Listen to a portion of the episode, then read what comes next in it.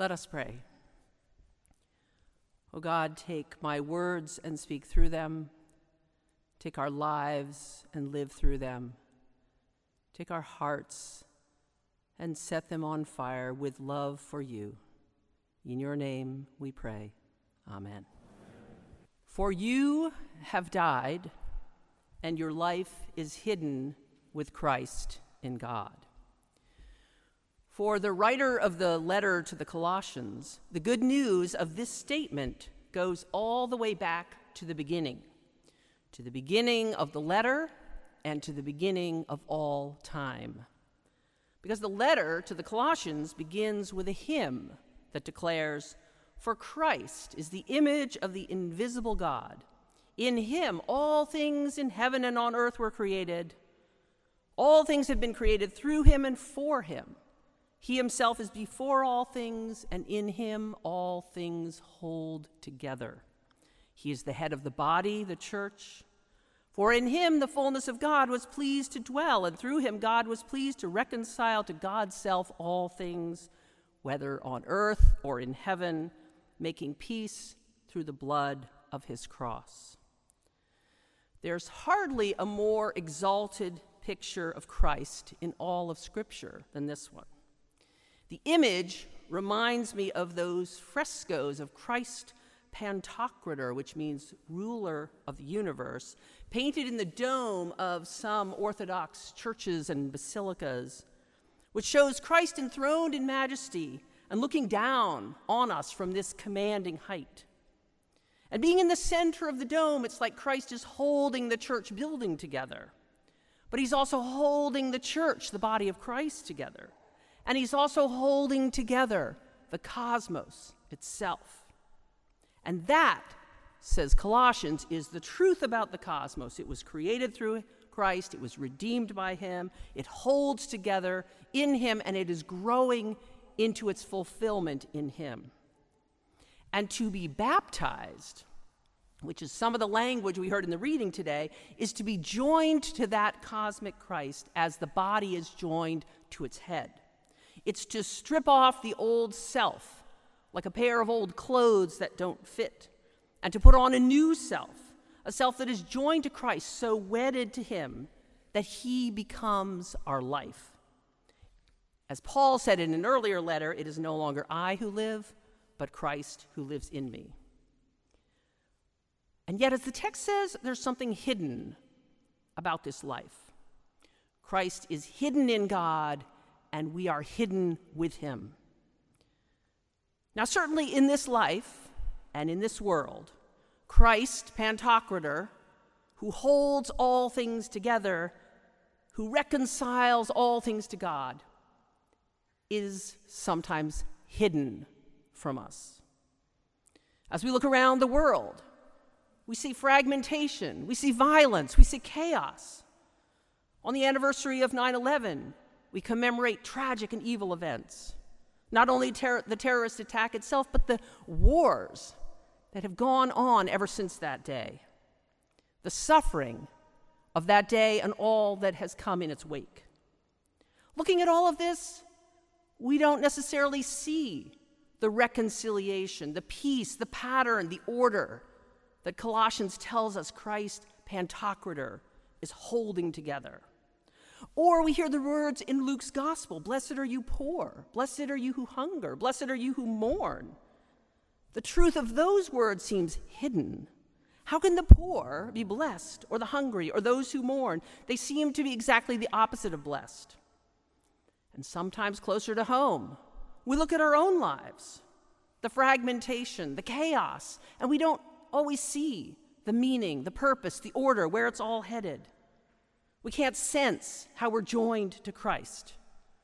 So much seems to be hidden from us. And then it's important, though, when we see that, to remember that baptism is not a one-and-done thing. It's a lifelong dying and rising with Christ. It's only the beginning of a hidden life with Christ that is slowly revealed as we grow into him.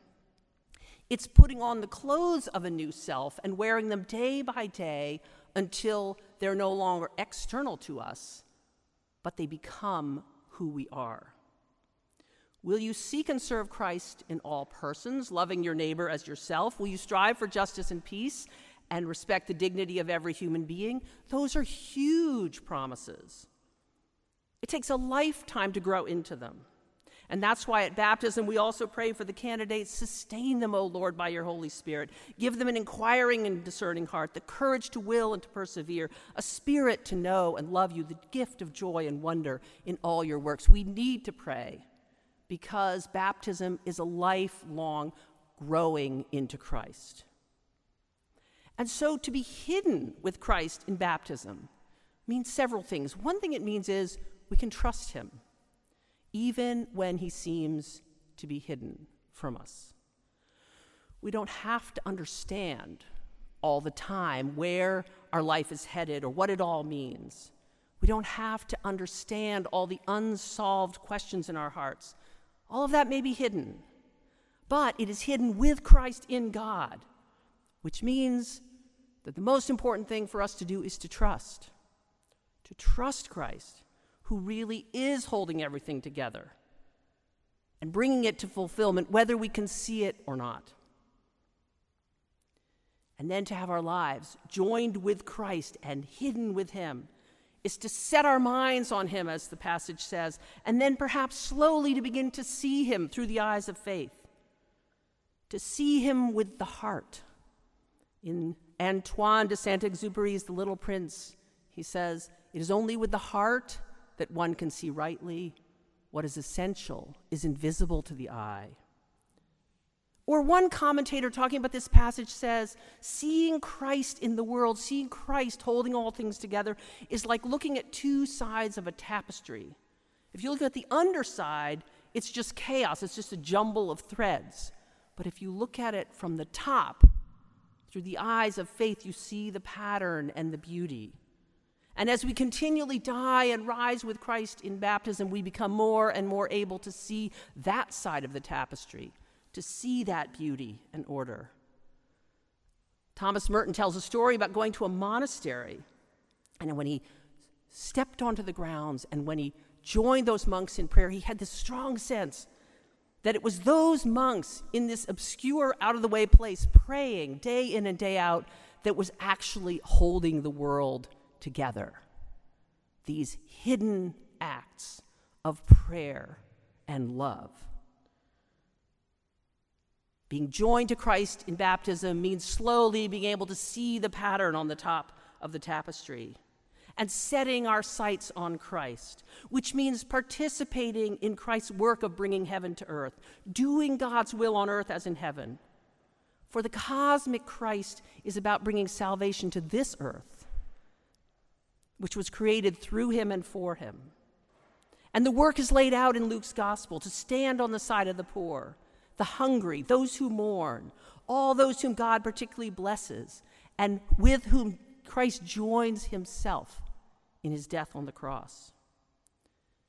And because we're joined to Christ, the ruler of the whole cosmos, our standing with the poor has to include this cosmos itself, the earth and all its non-human creatures, who are now among the poorest of the poor as they groan amid environmental degradation. Christ's redemption of the cosmos includes this creation itself. And closer to home, being joined to Christ, being reminded of what life in community looks like. A life, as Colossians says, that renounces anger, lies, immorality, abusive speech, a community clothed in love. And being joined to Christ means being able to reveal the hidden Christ, to lift up and bear witness to those places where Christ is at work in the world. It's the anniversary of 9/11. We can tell all the stories of tragedy and violence and evil, but there are also other stories to be told about that day. Stories of kindness and goodness and heroism. Perhaps you saw in the Washington Post the story about Come From Away, which is about the people of Newfoundland who welcomed thousands of stranded travelers on 9/11, opened their homes to them, fed them, clothed them, kept them in sound mind and body and spirit for many days before they could go home. And a writer from the Washington Post went up and interviewed them recently, and they said, well, it's just who we are. It's just what we do. And this writer said, I've been to the pyramids of Egypt, the temples of Cambodia. These places have wowed me, but only Newfoundland has moved me. Sometimes I see my son looking at the newspaper with all its terrifying headlines, and I want to say to him, you know, that's not the whole story. There's also so much goodness in the world, so much kindness in the world. And if you open the Washington Post today, on the front page of the Metro section, you will see an article about our effort to give reparations for the victims of slavery. It's only a start, as the dean said, but it's an important start. And it helps the world to see Christ Pantocrator, whom we worship, through our deeds in this place.